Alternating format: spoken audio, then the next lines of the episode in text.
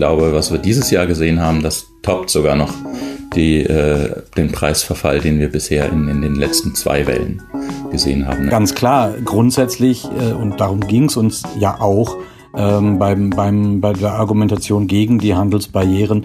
Ähm, grundsätzlich möchten wir ein Weltpreis, äh, Weltmarktpreisniveau auch in Europa haben. Endlich können wir Nord, äh, Nordeuropa zupflastern mit Photovoltaikmodulen. Die Schattenseiten sind natürlich kurzfristig im Handel.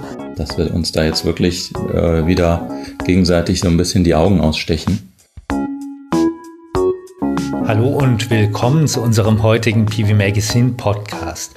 Diese Zitate geben ja schon einen ersten Eindruck, wie groß das Thema Modulpreise ist, über das wir heute diskutieren möchten.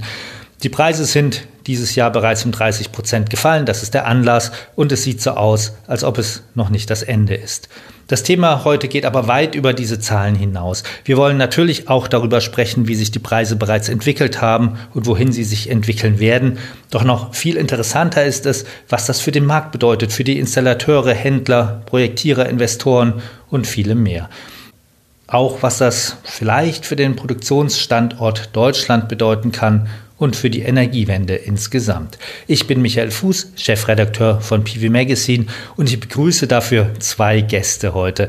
Zum einen Martin Schachinger. Er hat PV Exchange gegründet und ist dort Geschäftsführer. Er erstellt schon seit fast zehn Jahren den Preisindex, den wir monatlich veröffentlichen, zusammen mit einem Marktkommentar. Und Jochen Hauf haben wir geladen von Balvaré, ein Konzern, der unter anderem Großhändler und Projektierer ist. Jochen Hauf ist bei dem Unternehmen Leiter der Unternehmensentwicklung, Energiewirtschaft und Politik. Herr Hauf, das hört sich ja nach sehr, sehr viel an. Worin besteht Ihre Arbeit hauptsächlich? ja, die genaue Bezeichnung ist, ist ähm, Leiter Unternehmensentwicklung, äh, Energiepolitik.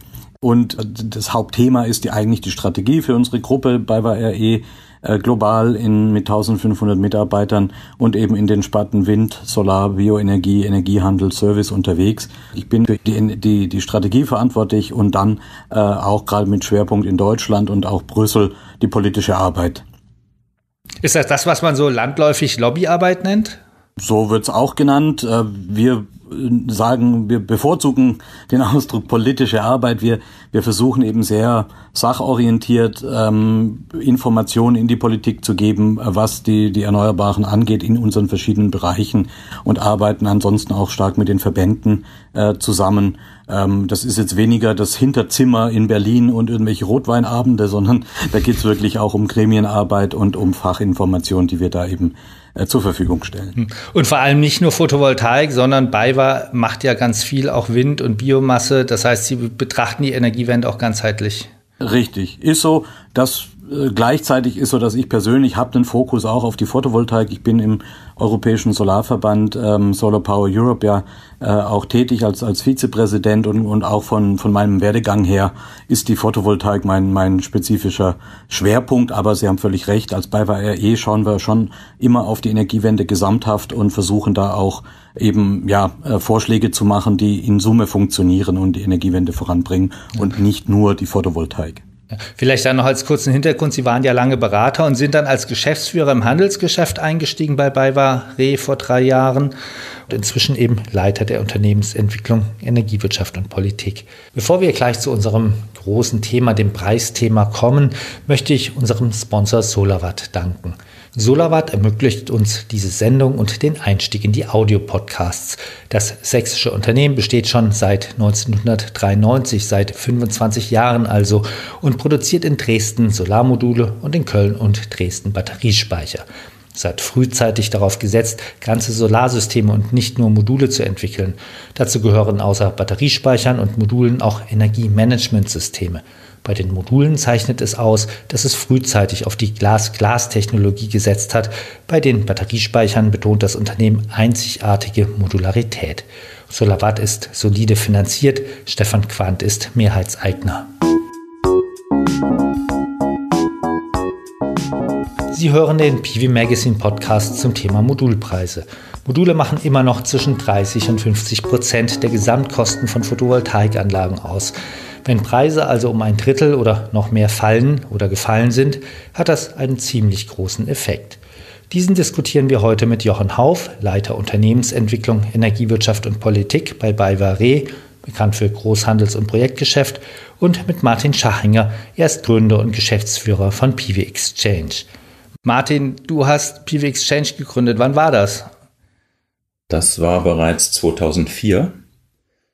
Das war ja quasi so die erste Phase, wo äh, der Markt äh, aufgrund von, von Engpässen äh, ja in, in große Turbulenzen geraten ist und äh, überall Module fehlten, auf der anderen Seite komische Angebote kursierten und damals entstand die Idee einer Börse, einer Vermittlungsbörse für äh, Module und Wechselrichter. Hm. Und seit wann machst du den Preisindex? Den Preisindex haben wir 2008 begonnen, 2008, 2009. Da gab es quasi von Dritten die Frage, ob wir äh, Modulpreise regelmäßig liefern können, weil wir haben über unseren Marktplatz natürlich tausende Angebote jeweils äh, aktiv äh, gehabt und, und eben die Preise, die Konditionen für diverse Geschäfte, die wir auch vermittelt haben. Und da lag die äh, Idee nahe, da einfach mal äh, Preise zusammenzufassen, da Durchschnittspreise zu bilden für einzelne Kategorien, um eben dann automatisiert am Anfang diesen Preisindex zur Verfügung stellen zu können. Das ist ja auch schon relativ lange her. Da gab es den großen Preissturz 2011, 2012 ungefähr. Also die erste Welle war sogar schon 2008, habe ich gerade gesehen. Ich habe mir nochmal meinen Preisindex, die Kurve, äh, gezogen und habe gesehen, also es gab einmal 2007, 2008 eigentlich den größten Preissturz bisher, äh, bis auf 2018. Ich glaube, was wir dieses Jahr gesehen haben, das toppt sogar noch die, äh, den Preisverfall, den wir bisher in, in den letzten zwei Wellen gesehen haben, nämlich 2008 und 2011. Also im Moment, aber da können wir gleich nochmal drauf zu sprechen kommen, sehe ich 30, 40 Prozent Preisverfall innerhalb von einem Jahr. So viel hatten wir, glaube ich, damals nicht. Wir kamen aber natürlich auch von einem viel höheren Niveau. Ja, wie machst du den Preisindex heute? Also auf, auf, auf was für Daten beruht der? Mittlerweile haben wir ja unser Geschäftsmodell geändert. Das heißt, wir haben nicht mehr so viele Preispunkte aus eigener Erfahrung oder aus eigener Nutzung, sondern äh, ja, sind mittlerweile eher ein klassischer Großhändler beziehungsweise Großhändler für auch Altprodukte, für aussortierte, für abgekündigte Produkte geworden, so dass ich meinen Preisindex mittlerweile aus Preislisten, aus äh, Webshop-Preisen, aus Portalpreisen auch von anderen Anbietern zusammensetze. Ich bilde da einen Durchschnittswert aus allen Preisen, die ich bekomme äh, zu bestimmten Produkten, zu bestimmten Technologien. Wir wollen auch gleich darüber reden, wie sich vielleicht die, die, die Preise verschiedener Technologien oder Modultypen äh, entwick unterschiedlich entwickelt haben.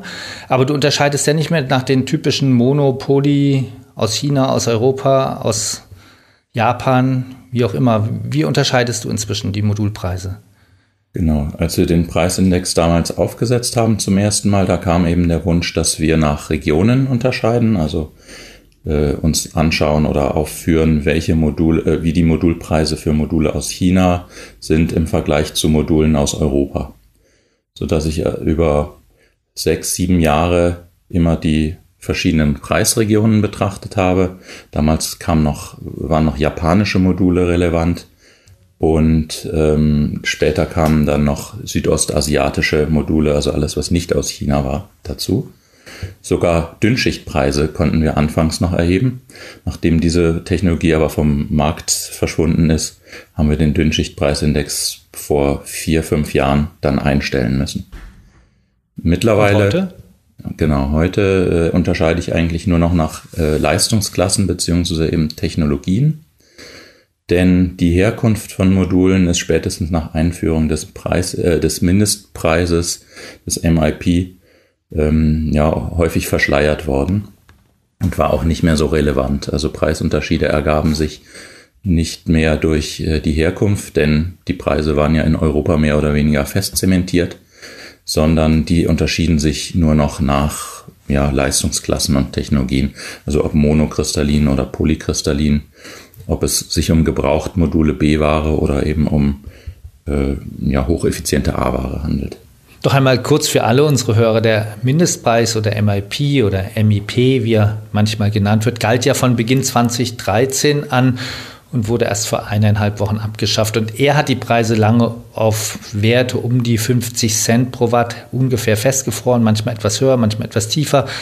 Chinesische Hersteller durften da nicht günstiger verkaufen und erst im letzten Jahr ging er dann auch deutlich runter. Am Schluss lag er bei ungefähr 30 Cent pro Watt für polykristalline Module. Bei Systemkosten von vielleicht 50 Cent zwischen 50 Cent und 1,60 Euro pro Watt Photovoltaikleistung. Das hängt ja immer von der Größe der Anlage ab. Auf die Geschichte mit dem MIP kommen wir später noch einmal. Erst einmal wollen wir jetzt sehen, wo wir heute stehen. Martin, ich habe da mal nachgeschaut in dem Preisindex bei 29 Cent pro Watt für Mainstream-Module, wenn ich es richtig sehe. Ja, genau. Also da gab es nochmal eine Korrektur. Wie gesagt, im Moment ist die Entwicklung recht rasant.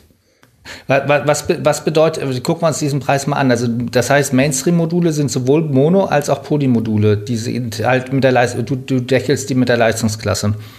Genau, also zum äh, allergrößten äh, Teil sind es schon polykristalline Module, denn äh, wir gucken ja auf die Leistungsklassen.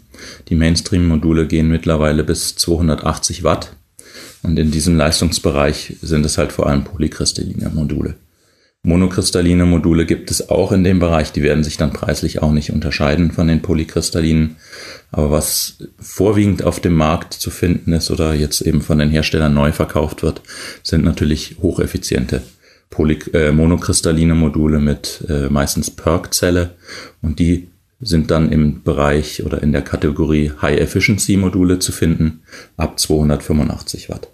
Und die liegen bei 38 Cent pro genau, Watt Peak, wenn die, ich das richtig sehe. Genau, die lagen also immer schon deutlich höher, wobei der Preisverfall bei den High-Efficiency-Modulen doch noch viel höher ist als bei den Polykristallinen, bei den Mainstream-Modulen, weil einfach die Technologie sich etabliert oder zunehmend etabliert, die Produktionskosten sinken und dadurch eben bessere äh, Preisvorteile geschaffen werden können. Ähm, aber das heißt, das heißt auch, ähm, dass der Preisabstand eben sinkt zwischen den hocheffizienten Modulen und den, den, den, den Mainstream-Modulen. Gilt das für alle, für alle ähm, Anbieter? Also zum Beispiel LG-Module, die waren ja, galten ja lange Zeit als relativ preisstabil, als die anderen alle schon gesunken sind. Mhm. Ja, solange die High-Efficiency-Module vor allem für den Kleinanlagenbereich vorbehalten waren, äh, schien sich da doch ein sehr hohes Preisniveau etablieren oder halten zu können. Äh, nun werden aber zunehmend äh, hocheffiziente Module auch für größere Anlagen verwendet und äh, eben die Massenproduktion hat begonnen, sodass dieser, dieser Abstand immer weiter sinkt. Zu Zeiten, wo es noch ja sozusagen äh, vor allem um äh, die Unterscheidung zwischen europäischen und chinesischen Modulen ging, und äh, aus China eigentlich gar keine Mainstream-Module mehr nach Europa kamen, aufgrund eben der künstlich hochgehaltenen Preise, ähm, wurden vor allem hocheffiziente monokristalline Module in China noch für den europäischen Markt produziert. Und die konnten dann zum Mindestimportpreis oder oberhalb des Mindestimportpreises nach Europa verkauft werden. Also das war noch interessant. Und dadurch ergab sich also eine sehr hohe Preisspanne zwischen den asiatischen Preisen, eben nicht chinesischen Modulpreisen äh, im Mainstream-Bereich und den hocheffizienten Modulen, die eben über dem Mindestimportpreis nach Europa verkauft werden mussten. Ja, ja Europa nähert sich ja dem Weltmarktpreis jetzt an, aber hm, bevor wir dazu genau. kommen, sollten wir vielleicht noch eins nicht unerwähnt lassen, nämlich es handelt sich bei dir um Durchschnittspreise. Das heißt, ähm, 29 Cent pro Watt Peak. Das bedeutet nicht, dass jetzt jeder sagen kann, ich will jetzt aber das Modul für 29 Cent pro Watt Peak haben. Manche werden wahrscheinlich weniger zahlen und andere mehr. Wie, wie ist da der, die Spanne ungefähr? Also wir reden ja über Handels-, Großhandelspreise. Äh, das sind also keine Endkundenpreise. Es sind Nettopreise, die wir erheben. Und äh, die Preise werden quasi aus allen äh, Ebenen, aus allen Handelsstufen ermittelt, so dass wir da schon einen Durchschnittspreis quasi zwischen Palettenware und äh, Containerware oder Projektware haben. Wenn man jetzt den Preispunkt exakt anschaut, würde ich sagen, es müsste einem Installateur möglich sein, so im Bereich 10 bis 30 Kilowatt zu diesem Preis einzukaufen. Sobald es um größere Anlagen geht, sinkt sicherlich der Preis, insbesondere Vertragspreise für große Lieferverträge, liegen natürlich da, da deutlich drunter. Ähm, ich würde sagen, vier bis fünf Cent unter den angegebenen Preisen sind da durchaus möglich. Für große Es ist ja Verträge. eine Theorie, dass, dass, man muss ja sagen, diese ganze Preisentwicklung, über die wir jetzt geredet haben, die ist ja noch fast durch den Mindestpreis getrieben. Das, äh, äh, die war ja noch fast unter dem Mindestpreis. Jetzt fällt noch der Mindestpreis weg. Geht es jetzt weiter mit den, mit den Preissenkungen? Also ich sehe quasi täglich neue Preise, beziehungsweise die Hersteller äh, setzen sich zusammen äh, und, und also innerhalb äh, der Vertriebsorganisationen der Hersteller finden jetzt heiße Diskussionen statt. Jeder überlegt sich natürlich, wo es hingeht und wie man seine Modulpreise ansetzen muss, um überhaupt noch Geschäft machen zu können. Äh, so dass das also wirklich jetzt eine tagesaktuelle Entwicklung ist. Analysten mhm. von IHS haben dazu ja auch schon viel veröffentlicht. Die haben die Theorie, bis Ende des Jahres werden sich in Europa Weltmarktpreise einstellen. Das ist bei Poli im Augenblick 21 Cent, glaube ich, pro Watt Peak. Mhm. Also das, das könnte durchaus realistisch sein. Äh, wir müssen einfach abwarten, wie die Verfügbarkeit ist. Also ob jetzt wirklich unbegrenzte, ob wir von unbegrenzter Verfügbarkeit ausgehen können oder ob es dann doch Lieferengpässe gibt, wenn jetzt sich alle auf die Module stürzen und jetzt äh, sehr, sehr viele auch größere Anlagen noch realisiert werden in diesem Jahr. Dann könnte es nämlich zu einer Preisstabilisierung kommen. Äh, die oberhalb dieses angegebenen Wertes ist. Aber im Moment sehe ich zumindest äh, schon Preise im Bereich 20, 21 Cent für sehr große Mengen, die aus China kommen, für Mainstream-Module. Ähm, das dauert jetzt natürlich, bis die Ware hier in Europa ankommt. Aber das ist durchaus denkbar, dass, dass es sich äh, auf diesem Preisniveau vielleicht noch einpendeln wird. Herr Hauf, was sagen Sie zu der These? Werden wir in Europa Ende des Jahres Weltmarktpreise haben? 21 Cent pro Watt für Podi-Module? Ist für mich äh, schwer, schwer einzuschätzen. Ich glaube auch, dass äh, die, die derzeitige kurzfristige Situation ist natürlich jetzt auch erstmal eine, eine Reaktion und, äh, ähm, und, und äh, da passieren jetzt auch Ausbalancierbewegungen. Ja, letztlich geht es natürlich darum, langfristig, dass auch die chinesischen Hersteller äh, wirtschaftlich wirtschaften müssen. Ähm, und äh, da könnte ich mir schon vorstellen, dass da noch die ein oder andere ähm, ähm, ich sag mal, ausbalancierende ähm, Bewegung äh, kommt, so dass ich da jetzt nicht äh, eine gerade Linie ziehen möchte von die, die quasi diese jetzt gesehenen Preisreduktionen einfach fortschreibt. Äh, aber ganz klar, grundsätzlich, äh, und darum ging es uns ja auch, ähm, beim, beim, bei der Argumentation gegen die Handelsbarrieren. Ähm, grundsätzlich möchten wir ein Weltpreis, äh, Weltmarktpreisniveau auch in Europa haben und, und wenn sich das dann ein, einstellt, wenn die Barrieren, äh, die Handelsbarrieren eben abgebaut sind, und das sind sie jetzt, äh, dann, dann natürlich ähm, pendelt sich da ein. Die Frage ist ja, auf welcher Höhe liegt dieses Weltpreisniveau dann? Ähm, und, und da, glaube ich, sind die derzeitigen Ausschläge auch durch die äh, ja, äh, verständlichen, äh, ich will es nicht Panikreaktion nennen, aber die dann doch überraschende den doppelten Effekt aus A, äh, Abschaffung vom ähm, ähm, MEP, der ja erwartbar war, ähm, und aber gleichzeitig eben noch der Zubaustopp in China jetzt zum äh, Juni diesen Jahres. Da haben wir ja quasi zwei Effekte, die jetzt zu diesem von Herrn Schachinger dargestellten sehr starken Preisverfall jetzt kurzfristig geführt haben. Ja, Aber wir haben ja auch eins in der Vergangenheit mhm. eigentlich gelernt, nämlich dass die Preise vielleicht mal noch wieder um ein, zwei Cent nach oben gehen, aber wirklich teurer sind Module in der ganzen Geschichte ja nie wieder geworden. Das ist klar, das ist klar. Aber diese, das meine ich, den Ausschlag jetzt nach unten durch übervolle Lager oder auch durch, ich sag mal, angelaufene Kapazitäten und, und, äh, und Planungen, äh, was die Volumen angeht, dieses Jahr, das wird sich auch wieder etwas einnorden und einpendeln. Aber dass es keine substanzielle Bewegung nach oben gibt, da bin ich bei Ihnen. Sie haben ja bei Baivari zwei Bereiche, nämlich einmal das Projektgeschäft und zum anderen das Handelsgeschäft. Ähm, freut es, freuen sich bei Ihnen alle, dass die Preise so schnell runtergehen? Äh, natürlich nicht. Also ganz klar, ähm, in Summe freuen wir uns schwach. Aber es gibt äh, Licht und Schatten, ganz klar. Also Was sind die Schattenseiten? Die Schattenseiten sind natürlich kurzfristig im Handel dass natürlich auch wir ähm, Mengen auf Lager haben und äh, obwohl wir natürlich den, den 3. September ähm, lange im Blick hatten, war ja als die Mindestpreise keiner, abgeschafft wurden. Als jetzt die Mindestpreise abgeschafft wurden, war war es nicht so, dass wir das schon äh, äh, drei Monate vorher wussten, dass sie ganz sicher abgeschafft werden, sondern da gab es ja durchaus Grund zur Sorge, dass es da wieder, äh, dass die noch fortgesetzt werden für noch mal viele Monate. Und da wir unsere unseren äh, Kunden natürlich immer eine Verfügbarkeit ähm, gewährleisten müssen, haben wir auch in den äh, Wochen und Monaten vor Abschaffung der Mindestpreise natürlich weiter ähm, äh, eingekauft und haben, haben die Mengen äh, geordert. Und, und da kommt es dann in einem, in einem Abs also in einem ähm, vertretbaren Umfang auch zu gewissen Abwertungen dann. Ähm, gleichzeitig ist auch klar, dass wir uns natürlich darauf vorbereitet haben und auf die Eventualität, äh, dass der MIP abgeschafft wird, wie es jetzt eingetreten ist, uns vorbereitet haben und bei größeren Mengen, bei größeren Projekten natürlich da äh, mit unseren Kunden im Gespräch sind ähm, und diesen, diese Preisveränderung ähm, jetzt eben weitergeben können, beziehungsweise äh, von vornherein ähm, und, uns da abgesichert haben. Wie sieht ja, denn das bei den, wie sieht denn das beim Installateursmarkt aus? Also guck, schauen wir uns erstmal die Installateure an, die jetzt wirklich hauptsächlich private Endkunden bedienen, also Einfamilienhäuser, mhm. Zweifamilienhäuser, vielleicht auch noch kleine Gewerbe.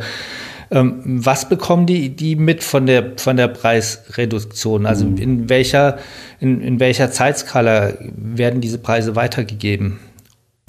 Na, zum einen ist es natürlich nur ähm, mittelbar, weil, weil viele gerade im Kleinanlagensegment ohnehin andere Qualitäten äh, auch verbauen. Ja, also ich selber habe hier mit meiner 5,4 äh, KW-Anlage LG äh, 300 Full Black auf dem Dach. Das heißt, da, da betonen, da betreffen solche ähm, äh, Preisreduktionen jetzt äh, unterm MEP für die Massenware äh, das Segment nicht wirklich. Ja, und das ist natürlich auch für viele unserer Installateure so, die die im, im Einzelanlagen im kleinen äh, Bereich äh, tätig sind. Ähm, da geht es dann eher um die von Herrn Schachinger dargestellten ja, äh, lang, längerfristige Konvergenz zwischen den Hocheffizienzpreisen und, den, und, und der Massenware.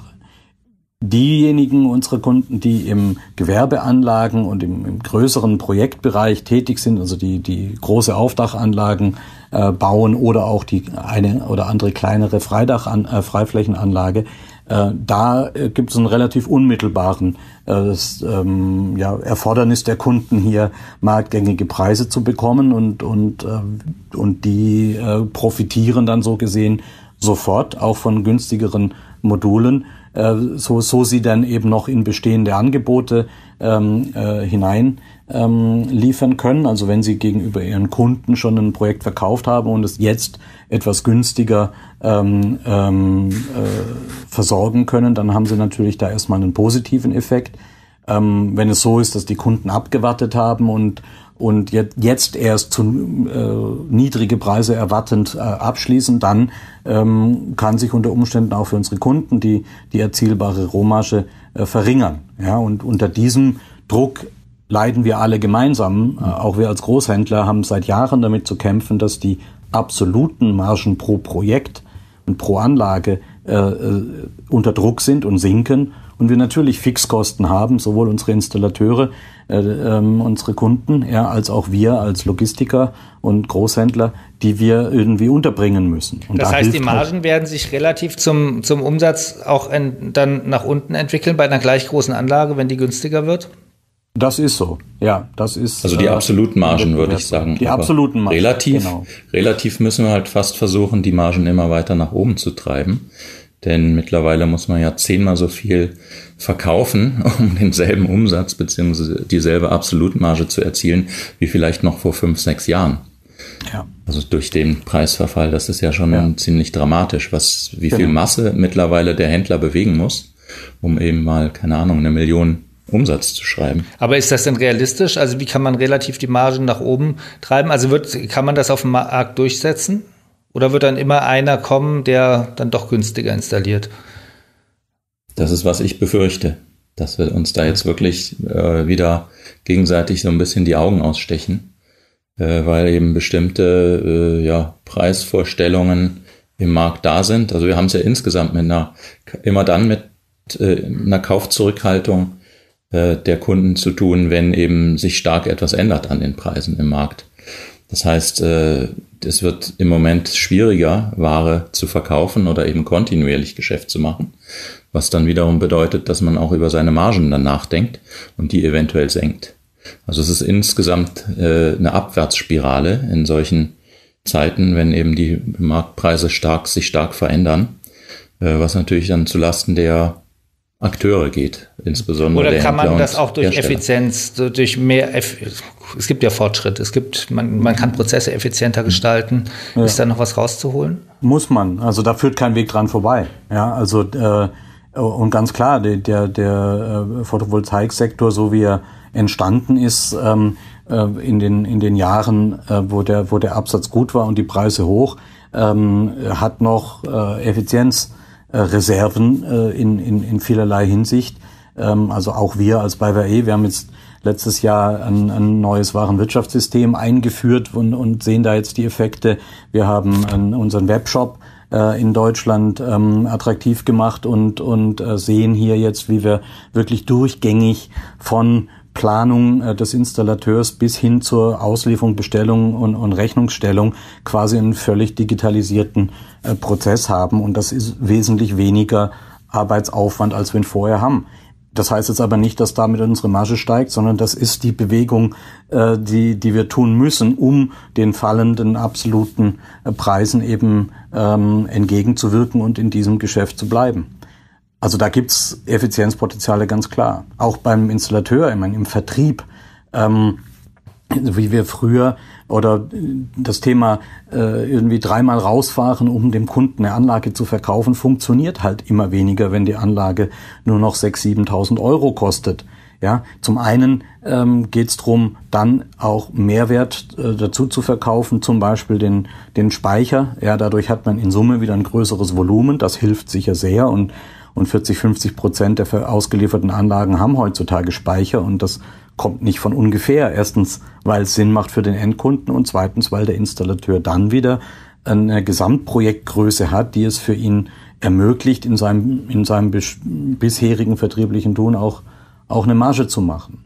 Dort, wo das nicht geht, muss man eben schauen. Da werden halt immer mehr Aufdachanlagen im kleinen Bereich übers Internet verkauft oder werden eben quasi über über Online-Dachbegutachtung und, und Videos schicken oder Fotos schicken äh, gemacht. Also auch hier gibt es vertrieblich Effizienzpotenziale, die auch zunehmend genützt werden. Und dass das ein Markthemmnis wird, in dem Sinne, dass es schon heute ist, ist es ja so, dass nach dem, nach der letzten, nach dem letzten Downturn, nach 2012 sind ja viele Betriebe ausgestiegen. Es ist ja schon heute so, dass es teilweise Mangel an Fachbetrieben gibt. Mhm.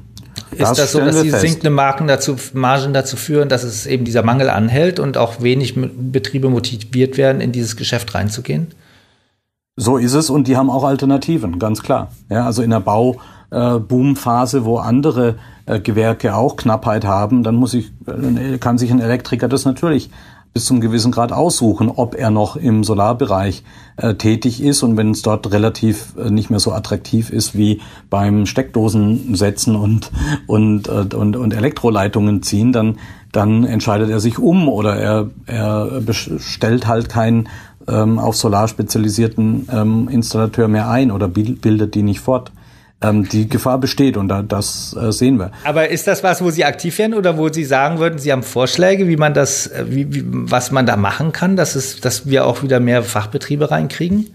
Ja klar, also die, das Thema Eigenverbrauch zum Beispiel auf politisch gesicherte Füße äh, zu stellen, dass man sagt, Eigenverbrauch darf nicht nur permanent als Entsolidarisierung und irgendein Schmarotzertum politisch gebrandmarkt werden, ja, äh, so wie es in den letzten Jahren äh, leider oft äh, geschah, sondern dass es was ganz ähm, Normales ist, dass Menschen, ähm, Kleingewerbe, Hausbesitzer, äh, auch Mieter äh, diesen Wunsch haben, sich mit Solarstrom teilweise zumindest selbst zu versorgen und dass das was ist, was die Politik ähm, ermöglichen muss, und die Europäische Kommission hat es Ihnen jetzt im Prinzip äh, auf, die, auf die Hausaufgabenliste geschrieben, das ist ein ganz elementarer Teil unserer politischen Arbeit, dass wir hier Weil dadurch die Einnahmen wieder steigen der Investoren und dadurch die Margen eventuell wieder steigen könnten, unabhängig Wie der Investor, nee, es geht, ja, es geht drum um, um für den Nachfragedruck, oder?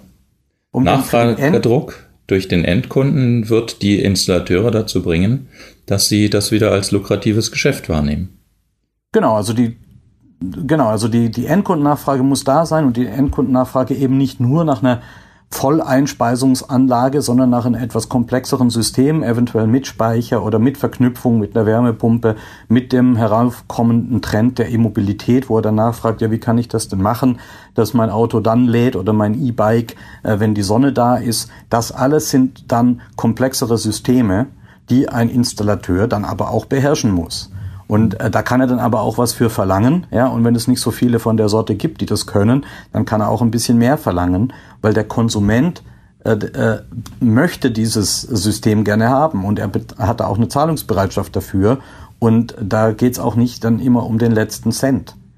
Ja? Und wir Anbieter und müssen natürlich dann fähig sein zu liefern. Also wir müssen genau, die Lösungen zur Verfügung stellen, damit genau. der Installateur nicht sagt, nee, das ist mir viel zu komplex, ich kümmere mich genau. doch lieber um meine Steckdosen. Eben. Und das ist teilweise unsere Aufgabe als Großhändler, dadurch Schulungen, Unterstützung, Marketingunterstützung, Planungsunterstützung A zu helfen. Aber B wird es auch so sein, dass es da Installateure gibt, größere Installateure, die sich darauf spezialisieren, da eine Chance sehen und das dann auch tun und das dann eben auch effizient tun und es wird andere Installateure sehen, die sagen, geh mir vom Hof, äh, das lohnt sich nicht, ja. Da bin ich jetzt draußen, da mache ich lieber mein anderes Ding. Sie, und, und Sie haben aber gerade ein Stichwort geliefert. Der Großhändler muss ja auch was tun. Die Frage ist, auch ja. für die Großhändler sinken ja die Margen durch die, durch die sinkenden Preise, weil auch da mhm. werden die relativ berechnet. Wird es denn so sein? Und, und vor allem, wir wollen ja eigentlich, dass die Solarenergie noch günstiger wird. Das heißt, und es mhm. wird ja auch passieren, die Preise werden ja noch weiter sinken. Und wird es denn so sein, dass sich die Großhändler das alles leisten können? Ja, nur wenn wir uns auch fortentwickeln und auch effizienter werden. Also einfach so leisten können? Nein. Also Sie hatten eingesprochen, ich bin als Geschäftsführer ähm, im Solarhandel eingestiegen. Da war das Thema Restrukturierung, äh, Kostensenkung. Ja, und wir haben von ehemals drei Firmen, die wir im deutschen Solarhandel haben, heute noch eine. Ähm, also auch wir müssen uns konsolidieren, müssen uns permanent neu aufstellen, haben neue Systeme eingeführt, äh, digitalisieren unsere Prozesse und ähm, ganz klar, also da, da äh, ist die Messe noch nicht gelesen. Das ist, das ist ein permanenter Prozess und wir werden auch von sinkenden Preisen ähm, natürlich vor, ähm, vor den Wagen gespannt und müssen, müssen hier weiter rennen, so wie äh, viele unserer Kunden eben auch. Aber so ähnlich ist, ist es ein, vermutlich auch bei PV Exchange, oder? Ja, wir versuchen uns ja schon immer schlank aufzustellen, aber merken ja. es natürlich auch, dass ähm, sobald eine gewisse Struktur da ist, die kostet, äh, wir ganz schnell an der Effizienz und an der Automatisierung äh, drehen müssen, äh, ja. damit das eben nicht aus dem Ruder läuft. Ja. Trotzdem haben Sie sich ja beide eingesetzt, eindeutig eingesetzt und auch schon seit längerem gegen die Mindestpreise ähm, hatten wir auch schon sozusagen, es gibt ein lachendes und ein weinendes, weinendes Auge, dass sie weg sind, die Mindestpreise, und wir uns den Weltmarktpreisen annähern. Wie sieht das im Rückblick aus? Ja, Fertigung in Europa, die ja ursprünglich der Grund waren, sie einzuführen, die gibt es nicht mehr. Hätte es einen Weg gegeben, das mit den Mindestpreisen besser zu machen? Oder war das sowieso der Holzweg? Na, man hätte neben der Marktbeschränkung natürlich dann die einheimischen Strukturen besser fördern können. Also es hilft ja nichts, einfach nur äh, ja, den Markt für Produkte von außen dicht zu machen, wenn man nicht gleichzeitig schaut, wie kann man die Strukturen, vor allem eben die, ähm, ja, die Größe der äh, einheimischen oder der europäischen Firmen positiv beeinflussen. Äh, weil wir ja gemerkt haben, also der, der mehr fertigen kann, der die größeren Kapazitäten hat, der äh, besser automatisiert, der Massenfertigung macht, der gewinnt am Ende. Äh, und es wird, äh, die, die chinesischen Hersteller haben ja sehr schnell Mittel und Wege gefunden, wie sie den europäischen Markt trotzdem bedienen können. Und wenn man dann versäumt, äh, die heimische Industrie zu fördern, in, in dem Maße, dass eben eine Kon Konkurrenzfähigkeit dargestellt wird, dann könnte, müsste man die Marktbeschränkungen bis äh, zum St. Nimmerleinstag aufrechterhalten und würde wahrscheinlich trotzdem nichts erreichen. Was ist Ihre Bilanz, Herr Hauf? Fünf Jahre Mindestpreis? Ja, also äh, es ist einfach, da stimme ich Herrn Schaching ja zu, es war kein zukunftsfähiges Modell, diese, diesen Protektionismus aufrecht zu erhalten, ja, ähm, weil die die, und da bin ich eben Volkswirt, ja, die, die Größenverhältnisse und die Economies of Scale, also das, ähm, der, der Effekt in der Kostensenkung durch die Größe der Produktion in, in anderen ähm, Ländern, an anderen Standorten einfach da eine klare Sprache sprechen. Ja?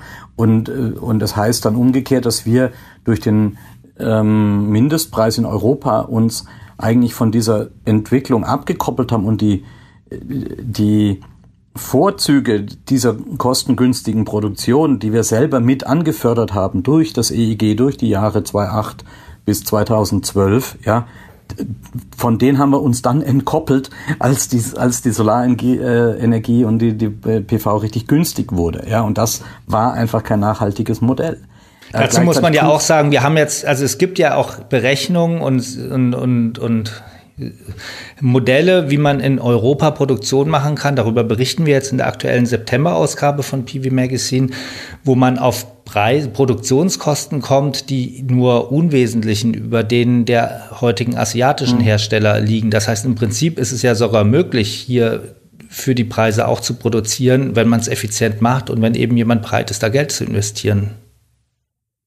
Genau, also mit den richtigen äh, äh, Skaleneffekten glaube ich auch, dass das möglich ist und ich glaube auch, dass es eine Zahlungsbereitschaft gibt, die äh, für ein deutsches oder ein europäisches Modul. Das Gerade das hätte ich, das hätte ich gerade gefragt, weil bei den Berechnungen ja. kommt es nämlich raus, bei den Berechnungen kommt es nämlich raus, dass die vermutlich ein, zwei, vielleicht auch drei Cent teurer wären, ja. als es in China produzierte Module. Mhm. Sie denken, dass man das durchsetzen kann auf dem Markt? Also im, im kleinen ähm, äh, Auftragssegment bei bei Haushalts- und, und vielleicht Kleingewerbekunden sehr wohl. Ich meine, wir hatten immer, auch während MIP-Zeiten, ähm, äh, wesentlich äh, teurere äh, äh, Made in Germany Produkte im Sortiment und haben die auch immer und gerne verkauft. Ähm, also uns ist es auch sehr wichtig, einen, einen, einen deutschen Hersteller äh, in Deutschland mit anbieten zu können. Können wir mit Astronergy zum Glück heute noch, die in Frankfurt oder produzieren. Ja, früher war es mit Solarfabrik und auch mit SolarWorld ein, ein breiteres Portfolio ähm, das wir gerne und, und immer verkauft haben und wo auch immer etwas mehr bezahlt wurde. Ähm, aber diese Hersteller sind halt in, in, in, in der Relation war da halt zum Teil ein Faktor von fünf, acht oder zehn in den, in den Größen der Herstellung ähm, Kapazitäten zwischen denen und den chinesischen Herstellern. Äh, und das ließ sich dann dauerhaft nicht durchhalten. Martin, ich glaube, du bist ein bisschen skeptischer, was die Aufpreise angeht. Allein mit dem Kleinanlagensektor kann ein Hersteller, glaube ich, nicht überleben. Ja. Der muss in, äh, muss auch mittlere bis große Anlagen bedienen, muss Projekte bedienen können. Und äh, dazu braucht man eben diese Skalierung.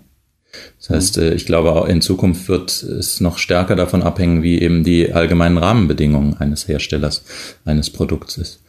Also ob man den Garantien, die da gegeben werden, überhaupt trauen kann. Und das ist, ist halt bei kleinen Herstellern die auf wackeligen Beinen stehen, oft nicht gegeben. Und dann fallen eben große Projekte weg, wenn eben die Bankability nicht gegeben ist. Und äh, ja, das macht halt den, hat den europäischen Herstellern in der Vergangenheit sehr zu schaffen gemacht. Und deswegen haben die großen asiatischen Hersteller das Rennen gemacht, weil die einfach viel besser aufgestellt sind. Also wohl, sowohl finanziell als auch was eben die, jetzt mal Produkt, äh, ja sogar die Produktqualität betrifft, weil die mit neuesten Maschinen, neuesten Technologien produzieren können, enorm viel Geld in äh, Entwicklung stecken und eben, glaube ich, mittlerweile sehr, sehr vergleichbare Produkte zu den europäischen Produkten mhm. haben. Wenn nicht und wie sogar siehst besser. du das, Martin? Siehst du, dass man vielleicht zwei Cent pro Watt Peak Aufpreis durchsetzen kann wegen, einem, wegen einer regionalen Produktion, wegen der Herkunft? Wie gesagt, das ist komplett von den Rahmenbedingungen abhängig. Natürlich ist es sympathisch, einen äh, Ansprechpartner eben auch für Reklamationen, für Garantien vor Ort zu haben. Aber das haben ja die asiatischen Hersteller oder die ähm, in asiatischem Besitz befindlichen Marken in der Regel auch. Das heißt, äh, man muss halt wirklich echte Vorteile bieten können, damit ein deutsches Produkt noch äh, ja, genommen wird oder eben sogar ein höherer Preis dafür bezahlt wird.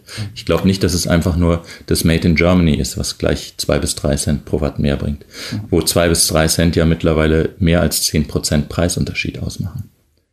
Also im Großanlagensegment wird das nicht durchsetzbar sein, ja, um uns klar zu sein. Also für das Projektgeschäft, in dem man äh, in Auktionen äh, konkurriert äh, gegen, ähm, gegen Projekte, die das eben mit anderer Ware machen, äh, wird es nicht funktionieren. Und, und auch dort, wo wir, so wie jetzt in Spanien, äh, quasi äh, Projekte ohne Förderung bauen und, und sie gegen den quasi am Strommarkt äh, die erzeugte Kilowattstunde ähm, verkaufen, äh, langfristig, da, da zählt jeder Zehntelcent. Äh, und, und da wird es dieses Premium nicht geben, es sei denn, es ist mit anderen Garantien und, und so weiter hinterlegt. Da haben Sie recht, Herr Schachinger. Das ist wirklich nur was, äh, wo man im, im kleineren Segment, wo das dann gar nicht mehr so stark ins Gewicht fällt, noch einen, noch einen, äh, einen, einen Bonus äh, erreichen kann. Aber da stimme ich Ihnen zu, als als Investitionsstrategie äh, quasi nur für äh, qualitativ hochwertige Kleinstanlagen zu produzieren, das ist für ein, für ein Investment in eine Gigawatt äh, äh, sehr riskant. Ja, und, und das ist, glaube ich, jetzt auch gerade der Hemmschuh, äh, dass es eben nachdem die äh, industrielle Basis in, in Europa hier in der, in der PV-Produktion stark zurückgegangen ist, äh, jetzt niemanden gibt, der da offensichtlich bereit ist, sofort wieder ähm, mit, mit ähm, Millioneninvestitionen in eine in eine wirklich große Produktion zu fertigen. Äh, zu, die, zu die Theorie von dem Andreas Bett, also Direktor vom Fraunhofer ISE, den wir jetzt auch in der aktuellen Ausgabe interviewt haben, ist ja, dass es vor allem auch ein Zeichen der Politik braucht, dass es einen starken europäischen Markt geben wird. Und zwar nicht irgendwann, sondern dann, wenn eine Fabrik, die man jetzt aufbaut, auch liefert, also in mhm. zwei, drei Jahren. Dem würde ich zustimmen und dazu tun wir alles im, in der politischen Arbeit wieder, um dafür die Rahmenbedingungen äh, zu schaffen. Und ich denke, das, was die Europäische Kommission äh, da jetzt ähm, beschlossen hat oder, oder dabei ist zu beschließen, ist da hilfreich, wenn es um Eigenverbrauch auch für das Gewerbe ähm, ähm, und für die kleinen Anlagen angeht. Das ist aber in Deutschland leider noch äh, lange nicht äh, im BMWI, äh, im Ministerium so angekommen, dass das in diesem Geiste umgesetzt wird, sondern man schaut hier, wie man äh, das System ohne, möglichst ohne Eigenverbrauch, äh, möglichst ähm, weiter, weiter betreiben kann. Und hier ist auch in dieser Legislatur und in den nächsten Wochen und Monaten Handlungsbedarf. Wie verbindlich, meine, sind denn die, wie verbindlich sind denn die Beschlüsse der EU an dieser Stelle? Ja, die sind schon verbindlich, sie werden nur unterschiedlich interpretiert. und die nationale Umsetzung des EU-Rechts dauert natürlich auch seine Zeit und da haben die, die Mitgliedstaaten immer viele Möglichkeiten, äh, das noch in, in ihrem Sinne weniger oder mehr ähm, äh, deutlich zu interpretieren. Also das äh, die EU wird es nicht lösen für uns letztlich. Sie kann uns äh, da äh, Guidelines geben und das hat sie jetzt eigentlich getan. Jetzt geht es darum, auch einen nationalen Willen zu haben, eben die, die Kunden, die Endkundenbedürfnisse ähm, wirklich in der Energiewende da wieder zu spiegeln, ja, und äh, die, die Rahmenbedingungen für gewerblichen, industriellen, aber auch privaten Eigenverbrauch zu stabilisieren. Und das heißt eben nicht, dass hier keiner mehr das Netz bezahlen möchte, sondern das wollen alle. Wir brauchen ein Stromnetz, wir müssen es auch finanzieren, aber wir müssen es berechenbar halten, wie diese Rahmenbedingungen aussehen. Und, und das sehe ich leider noch nicht. Ja. Um aber ja. ganz positiv zu sagen, was jetzt eben der MIP getan hat. Wir haben jetzt es geschafft dadurch, in Europa Projekte zu bauen, die zeigen, dass die Photovoltaik als kostengünstigste Erzeugungstechnologie bei neuen Kraftwerken auftritt und dass dann eben bislang ist uns das gelungen in, in, in den besten Einstrahlungslagen Spaniens. Durch den Wegfall äh, des Mindestpreises wird uns das auch in anderen äh, Regionen äh, gelingen und damit können Sie noch mal kurz erläutern, was Sie da machen in Spanien? Na, in Spanien bauen wir ein ähm, großes 175 Megawatt ähm, äh, Kraftwerk äh, aus äh, Photovoltaik, ähm, dass wir, für das wir keine Förderung bekommen, sondern dass wir in einen 15-jährigen Stromliefervertrag an einen Energiehändler, Stadtkraft in dem Fall, ähm, den Output verkaufen. Ja, und, das und der Energiehändler hat vollkommen freiwillig gesagt, er möchte diese Energie haben, weil sie günstig ist. Genau. Und hat mit uns da einen 15-jährigen Vertrag abgeschlossen, dass er aus diesem Kraftwerk, das wir jetzt gerade bauen, ja, ähm, den Strom abnimmt zu bestimmten Preisen. Da ist quasi ein, ein fünf Jahre ein fixer Preis äh, definiert und dann noch für weitere zehn Jahre ein indexierter Preis, der sich am Börsenstrompreis in Spanien dann ähm, orientiert. Ja, und so war das für uns darstellbar. Zu, diesem, zu diesen Konditionen konnten wir sagen, jawohl, ähm, das, das ist dann auskömmlich für denjenigen, der dieses Projekt irgendwann mal im Besitz hat. Ja, also wir als BayWa RE, wir bauen das jetzt und verkaufen es dann an einen, der es betreiben will, dauerhaft. Aber wir sind uns eben sicher, dass, dass wir das verkauft bekommen, weil dieser, dieser Abnahmevertrag, dieser langfristige äh, Energieabnahmevertrag von einem Staatsunternehmen wie Stadtkraft eben werthaltig ist und, äh, und äh, so in dem, dem Investor eine, ähm, eine, angemessene Marge ermöglicht. Und, und das, das und auch, um das nochmal klar zu machen, das Projekt wurde noch realisiert unter Mindest, also unter Richtig. den Bedingungen des Mindestpreises. Ja.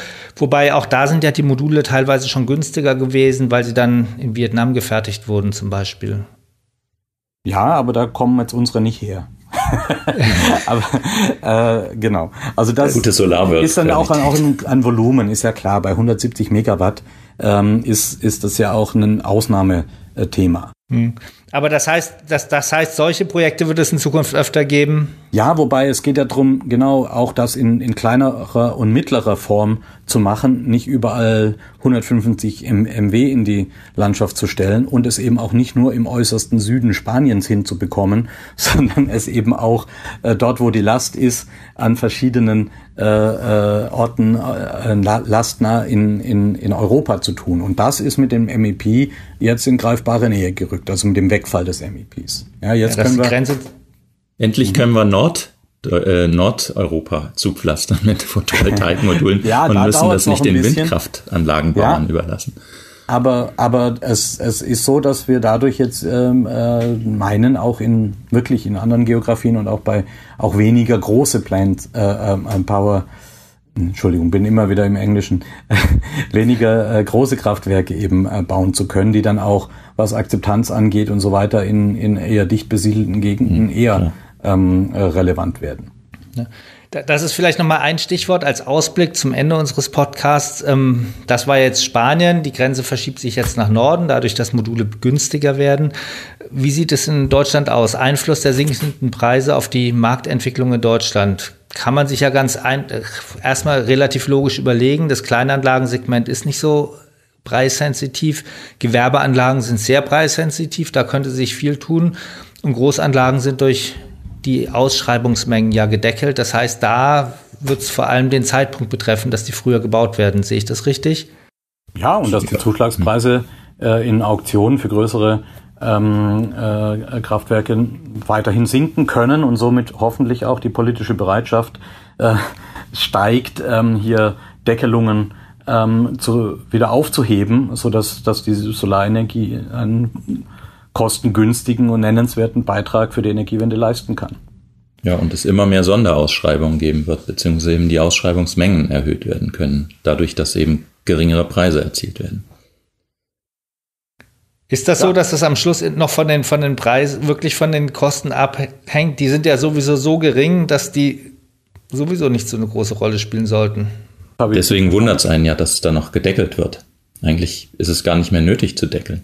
Also die, die nochmal fallenden Preise helfen uns natürlich noch kostengünstiger anzubieten und, und das bedeutet, dass es klar wird, dass die Photovoltaik, ähm, wenn es um, um, Braun, um Braunkohle und Kohleausstieg äh, geht, natürlich signifikante äh, Erzeugungsmengen zubauen kann, aber logisch ist auch, dass das im System auch funktionieren muss und die Tatsache, dass wir im Winter halt nicht so arg viel produzieren, muss natürlich im System äh, ausgeglichen werden, ja, und, und insofern ist, sind die reinen Erzeugungskosten jetzt aus dem Solarkraftwerk natürlich auch nicht der einzige Parameter, der hier politisch entscheidend hm, ist. Stimmt. Völlig klar. Ja, die Akzeptanz, die werden wir auch benötigen, denke ich, weil eines der nächsten politischen Ziele muss ja sein, den 52 Gigawatt Deckel abzuschaffen, der ja besagt, dass ab 52 Gigawatt installierter Leistung keine neuen Anlagen mehr mit in, in den Genuss der Einspeisevergütung kommen werden. Und das würde bedeuten, dass im privaten Endkundenbereich Anlagen kleiner gebaut werden würden und vor allem das Gewerbesegment leiden würde. Das war unser heutiger Podcast. Wie immer freuen wir uns, wenn Sie uns Feedback zu den bisherigen Podcasts geben, Anregungen und Themenwünsche für die nächsten Podcasts uns mitteilen. Und das können Sie schicken an podcast.pv-magazine.com. Sie finden uns bei SoundCloud und bei iTunes bzw. Apple Podcasts. Dort können Sie die Podcasts auch abonnieren und mitnehmen, zum Beispiel offline im Auto hören, beim Kochen oder wo sonst auch immer Sie sind. Auf unserer Webseite unter www.pv-magazine.de finden Sie die Podcasts im Menüpunkt Themen. Das ist links auf der Seite. Ja, nochmal vielen Dank an unsere Gäste. Vielen Dank, Herr Hau, vielen Dank, Martin Schachinger. Ja, war mir eine Freude. Herzlichen Dank. Ja, und noch, auch, noch einmal vielen Dank an dieser Stelle an unseren Sponsor SolarWatt, der nicht nur Speicher, sondern auch nach wie vor Module aus Produktion in Dresden verkauft und sich damit auf den Installateursmarkt und private Endkunden und Gewerbe spezialisiert hat. Im nächsten Podcast in zwei Wochen werde ich von, der, von dem Energy Forum Taiwan berichten und einen Blick auf den Markt werfen und mir auch die Zell- und Modulfertigung dort genau ansehen. Vielen Dank fürs Zuhören und bis zum nächsten Mal.